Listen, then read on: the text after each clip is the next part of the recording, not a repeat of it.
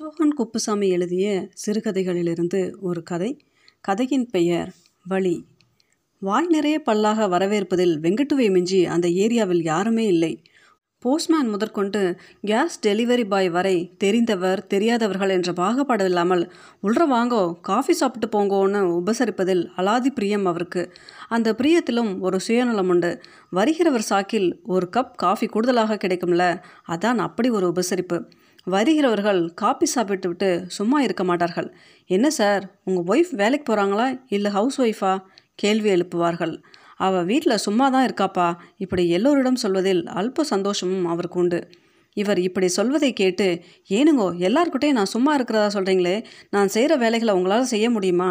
நான் இல்லைனா தான் என்னோட அருமை புரியும்னு சொல்லியும் அந்த பழக்கத்தை மட்டும் மாற்றிக்கொள்ளவே இல்லை.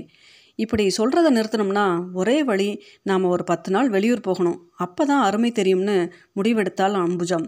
அன்றிரவு என்னங்க எங்கள் அம்மாவுக்கு உடம்பு சுகமில்லையா? ஒரு எட்டு பார்த்துட்டு வந்துடுறேனே என்றாள்.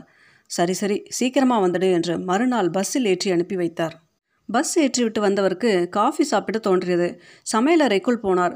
கேஸ் ஸ்டவ் பற்ற வைத்து பாத்திரத்தில் பாலை ஊற்றி கொதிக்க வைத்தார். காஃபி பொடியை தேடினார். காஃபி பொடி டப்பா கண்ணில் தட்டுப்படவில்லை. கண்ணாமூச்சி காட்டியது. ஒவ்வொரு டப்பாவை திறந்து திறந்து பார்ப்பதற்குள் பால் பொங்கி வழிந்தோடியது. சரி காஃபி பொடி தான் கிடைக்கவில்லை. பாலையாவது குடிக்கலாமே என்று சர்க்கரை டப்பாவை தேடினார். சர்க்கரை டப்பாவிற்கு பதில் மிளகாய்த்தூள் டப்பா தான் கையில் கிடைத்தது. காஃபியும் சாப்பிடாமல் பாலையும் குடிக்க முடியாமல் ச அம்புஜம் இல்லாது எவ்வளோ கஷ்டமாக இருக்குன்னு அழுத்து கொண்டு வெளியே போனார். எதிர்பட்டார். அடுத்த தெருவில் குடியிருக்கும் ஒருவர் எப்படி இருக்கீங்க வெங்கட்? நலம் விசாரித்து இவர் போலவே வாங்க வீட்டுக்கு. காஃபி சாப்பிட்டுட்டு போங்க என அவர் வீட்டுக்கு கூட்டி போனார்.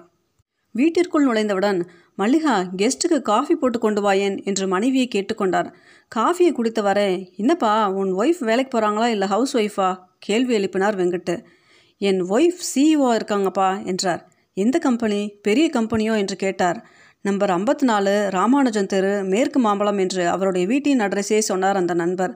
தன் மனைவி சும்மா தான் இருக்கான்னு எல்லார்கிட்டையும் சொன்னதன் வழியை வெங்கட்டு உணர்ந்தார். சர்க்கரை போட்ட காஃபி கசந்தது.